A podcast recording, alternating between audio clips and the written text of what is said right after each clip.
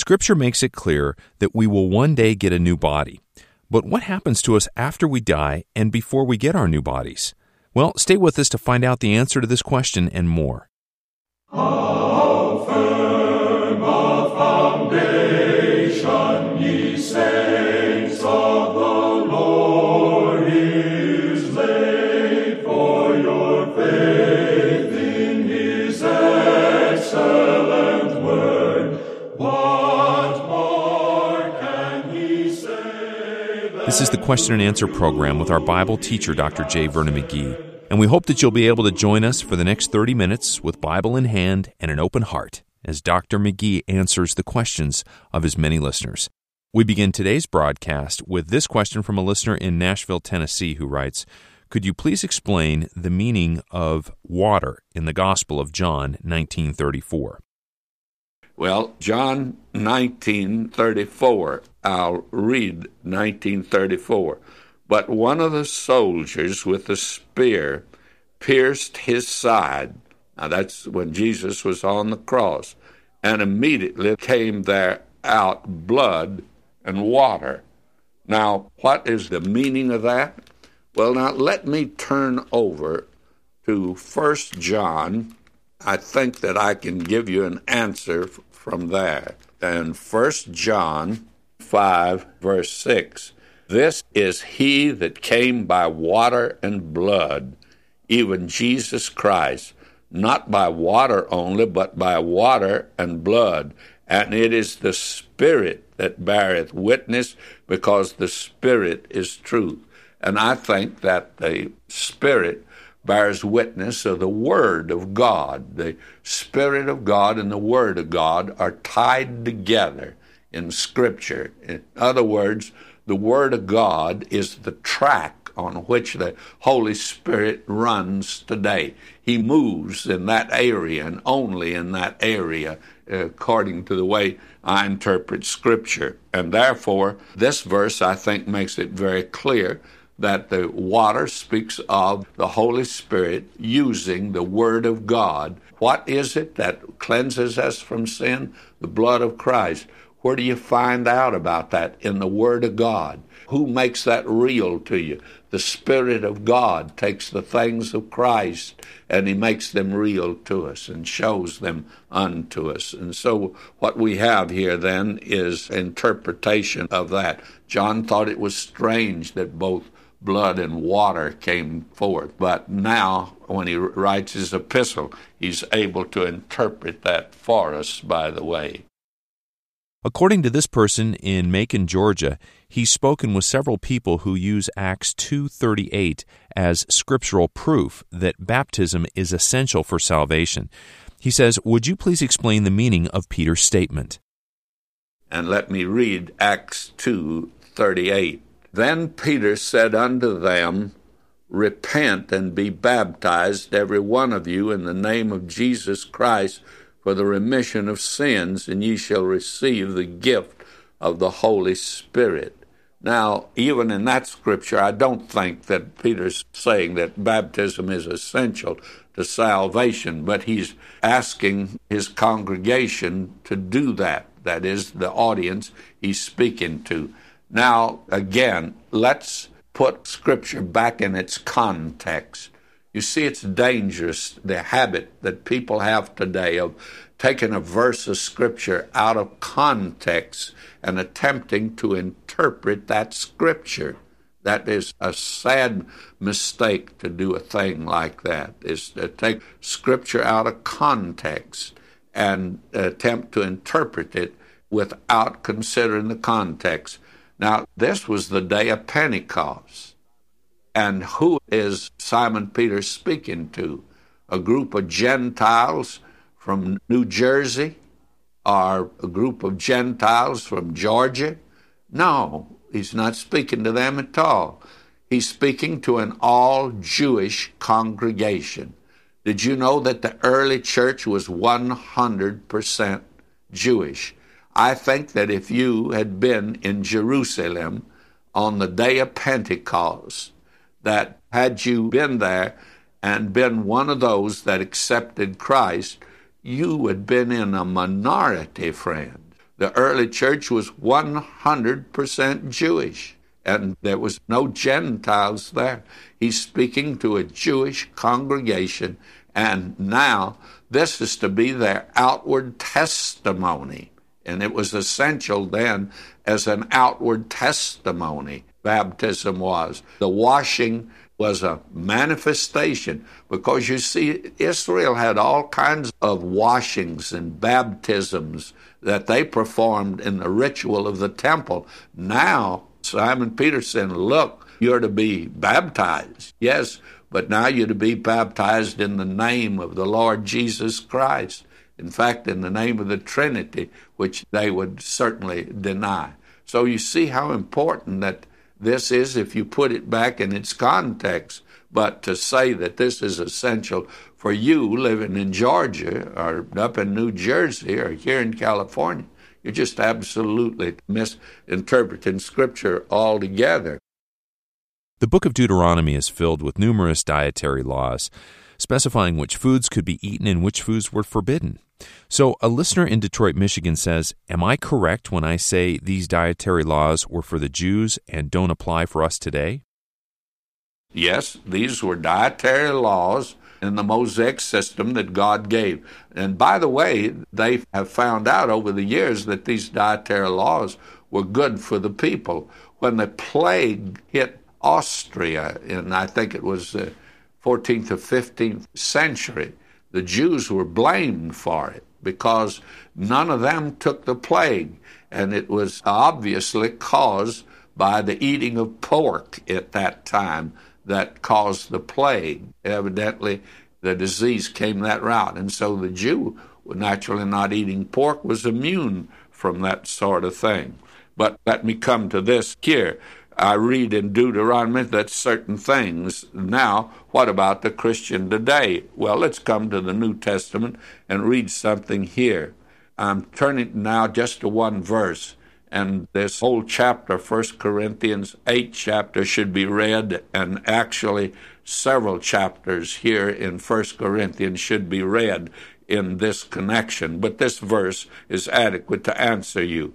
But meat commendeth us not to God, for neither if we eat are we the better, neither if we eat not are we the worse. Meat does not commend you to God, friends. It doesn't make any difference whether you eat it or whether you don't eat it. That hasn't anything to do with your relationship to God. It may have everything to do with your health, your physical health, but it doesn't have anything to do with your relationship to God. Oh, that people today would begin to see that there is a distinction between the Old Testament and the law and the New Testament and grace that comes to us through Jesus Christ. The law was given by Moses, John says, but grace and truth came by the Lord Jesus Christ, and that we're related now to Christ, and it's our relationship to Him, not to some little diet that we follow or something like that. That hasn't anything in the world to do with it at all. And that is something today that right now the distinctions are not being made today, even by many fundamental men, and that is dispensational distinctions in the Word of God. That's sort of gone out of style. We have a new fundamentalist today. To begin with, he doesn't call himself a fundamentalist, and I'm glad he doesn't, because he isn't a fundamentalist, but he belongs to that class. He carries the Scofield Bible. He says that he follows it, that he doesn't depart from it, but he does depart from it. And he makes no dispensational distinctions. And today, the emphasis that he's putting upon is this life down here, the counseling, and that we're to shape up down here. And certainly the church needs to shape up down here. No question about that. But the long view, not the short view, is the important thing. The emphasis is being put upon the short view. Now, the long view is that there is an eternity to be gained. There is a heaven to be gained. There is a hell to be shunned, and that's the reason Christ came. He did not come in order that you might reach your potential. He came that he might save you from hell. That's the reason Jesus Christ came. After reading about the New Jerusalem in the Book of Revelation, a listener in Colorado Springs, Colorado asks, why is it necessary to have walls around the New Jerusalem? And may I say to you, that is a good question that you've asked, and you do not maybe know how good it really is. And I am so happy that you asked that, because I had a feeling that when I went over this, that there'd be many folk that would miss this in Revelation. And I'll just turn now and read two verses in Revelation 21. And you ought to read the whole chapter. It's the New Jerusalem that comes down from God out of heaven. It's the dwelling place of the church for eternity. Here is where you're going to get your permanent address, by the way. And if you could find out the number of your street in the New Jerusalem, you could have all mail sent there. But we're not given our street numbers yet. But this is the New Jerusalem. Now, I'm just going to read these two verses. The first one is Revelation 21, verse 10. And verse 10 reads like this, "And he carried me away in the Spirit to a great and high mountain, and showed me that great city, the holy Jerusalem, descending out of heaven from God." Now, then he goes on giving the description, having the glory of God, and her light was like a stone most precious, even like a jasper stone, clear as crystal. That's the diamond, by the way. And it had a wall great and high, and had 12 gates, and at the gates 12 angels, and names written in the gates, which are the names of the 12 tribes of the children of Israel, and on the east 3 gates. And the wall of the city had 12 foundations, and in them the names of the 12 apostles of the Lamb. And he that talked with me had a golden reed to measure the city and the gates of it, and so on. And I just passed down now from that and come down to verse 18. And the building of the wall of it was of jasper, that's diamonds, and the city was pure gold like clear glass. Now, may I say to you, here is a picture, a very dramatic picture, and it's been really difficult for interpreters to quite understand just how it looks. And I'm not sure that I understand exactly how it really looks. It's certainly awe-inspiring, and it actually, to me, is the wedding ring of the church. This is where we're going to live through eternity. And I think as you get off and look at this city, as John did, what he's looking at is a beautiful wedding ring. These big, high walls around the city, they're not for protection. They're not needed for protection. And they're diamonds. What is it that you have? The streets of the city are of pure gold. They make the band, you see, that goes around the finger.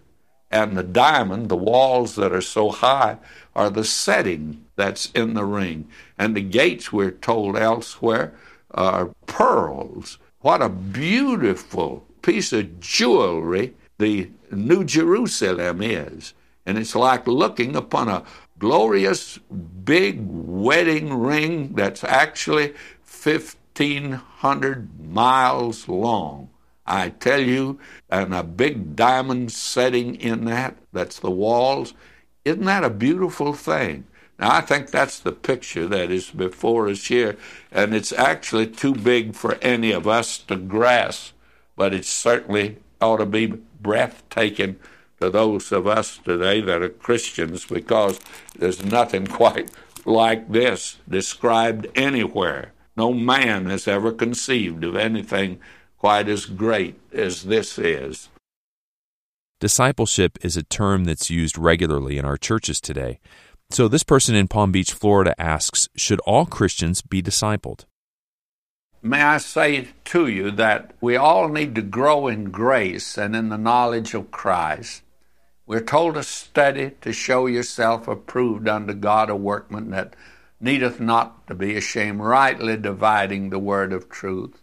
And Paul says to preach the word of God. But this term disciple is a term that has become popular today.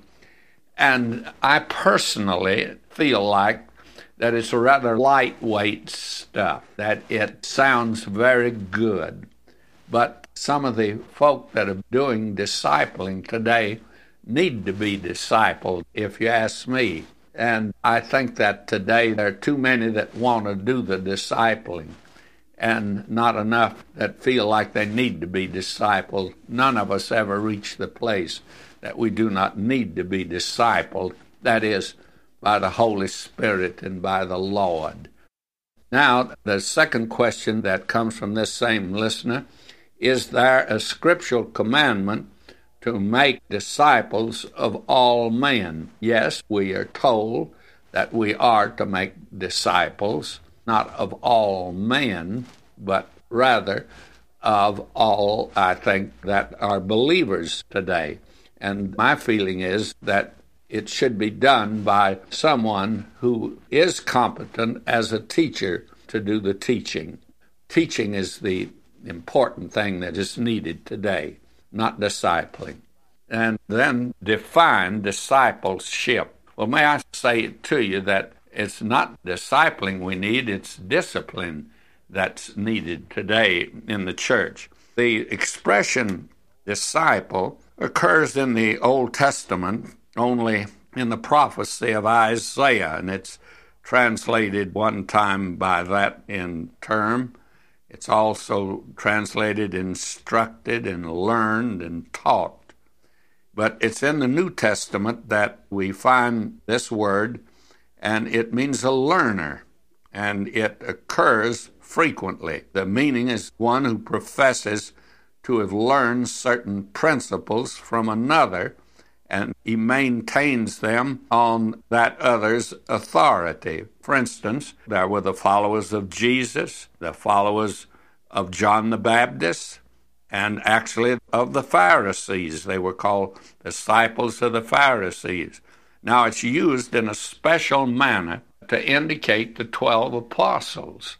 My feeling is that the word disciple today is not quite the term that should be used for Christians today. To begin with, it means a learner. It does not always mean a person is saved to be a learner, you know. As Christians, we live with the hope that after our death, we will be in the presence of the Lord. But a listener in Lenora City, Tennessee says, what happens after we die and before we receive our new bodies? Are we disembodied? No, I think Scripture makes it very clear that they certainly are not disembodied spirits in any way. In fact, Paul in 2 Corinthians, the 5th chapter, and I should turn to that, and let me read this to you. It says, for we know that if our earthly house of this tabernacle were dissolved, that is, this body of ours is ashes to ashes and dust to dust. It's going back to dust. These bodies of ours, we're told, are made out of about 16 different chemicals. And by the way, evolution is based on the way chemistry works. It's not biological, it's chemical. And that's one reason that evolution is beginning to fall apart in certain places. But our bodies are actually made up of these chemical elements. And these chemical elements are found in the soil and out there in the dirt. And your bodies and mine will return to the dirt. For in this we groan earnestly, desiring to be clothed upon with our house which is from heaven. Now, we desire, and the older you get, there was a time when this verse of Scripture didn't seem to mean a thing to me. But I tell you, when you've got arthritis, you begin to groan in these bodies that we got. and we are told to groan in them. We are waiting for our house, which is from heaven. If so be that being clothed, we shall not be found naked. That is, we don't want to be a disembodied spirit. That would not be normal. For we that are in this tabernacle do groan, being burdened, not that we should be unclothed, but clothed upon, that mortality might be swallowed up in life. Now, I do not think that we get our new bodies. In fact, the matter is, I'm sure that Scripture teaches that we do not get our new bodies until the rapture of the church. But in that interval between the time we die and the rapture, we are not to be disembodied spirits. This is a section of Scripture that I worried with over the years and have never come to any definite conclusion. Do we have an intermediate body? That is, at the rapture, we are going to receive our new bodies. These old bodies of ours that have been put in the ground and returned to the ground are to be raised now in newness of life, sown in weakness, raised in power, sown in corruption, raised in incorruption. And these bodies of ours are to be raised, and we're given a new body. Now, in that interval, is there an intermediate body? I've never been able to come to a definite positive conclusion, but in my later years, I am coming to the conclusion that there is an intermediate body. Now, I have only this scripture that I've read to you, but that is the one that I think, frankly, is rather conclusive. According to a listener in Rancho Cucamonga, California, Charles Spurgeon once said that Christians who die are sleeping in Jesus. So she says, is he referring to the body or the soul? If he is speaking about the body, does not Scripture say that to be apart from the body is to be in the presence of the Lord? Yes, he's referring definitely to our bodies. And that's the way Paul speaks of it, that these bodies of ours are actually put to sleep. And it's just like when you put a body in the grave, it's just like, you put somebody in a motel for the evening. And when you do that, you expect you'll meet them in the morning. And that's the way that the Christian should think of burying his loved one. And by the way, that's another reason that we do not think cremation is a Christian way to bury. It's always been a heathen way, and it's being used a great deal today. It doesn't mean you're not a Christian or anything like that. If that's the way you do it, and if you feel that's the way you want to go, then fine. I can offer no objection. But you can see that when you put somebody in a motel, you don't burn them up for the night. You expect to see them in the morning. And that's what a Christian should feel about when he puts his loved one, a believer in Christ, in the grave. I had a funeral many years ago of an old minister, and his widow was there. And everybody came by weeping because he was so beloved. He was a lovely, gracious man. And when his wife or the widow came by, the best I could tell, she hadn't shed a tear. She reached down and kissed him on the cheek, and she said to him, she says, "I'll see you in the morning." I like that.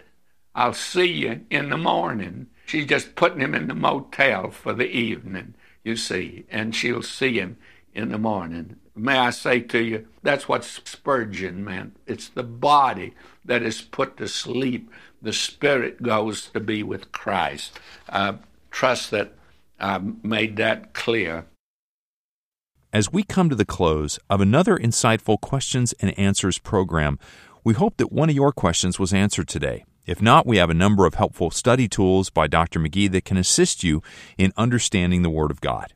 To receive a resource catalog with a listing of many of our CDs, books, booklets, and MP3s, simply call us anytime and leave a voicemail request with your name, address, and the call letters of the station, or browse our online store at ttb.org.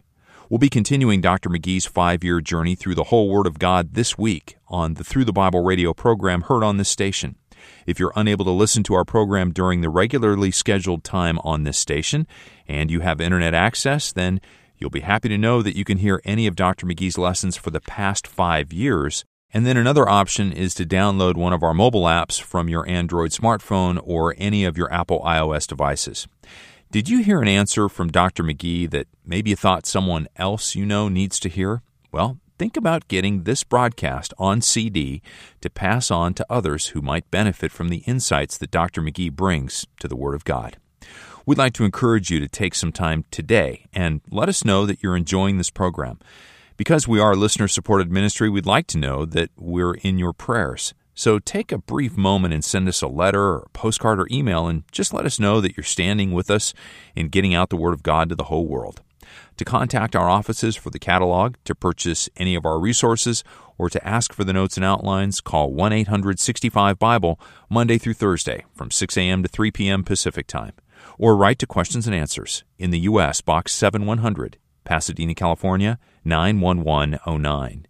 In Canada, Box 25325, London, Ontario, N6C, 6B1.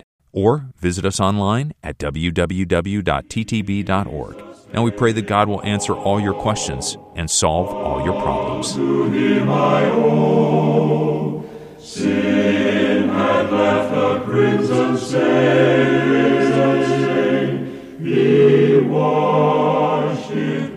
This program has been brought to you by the faithful friends and supporters of Through the Bible Radio Network.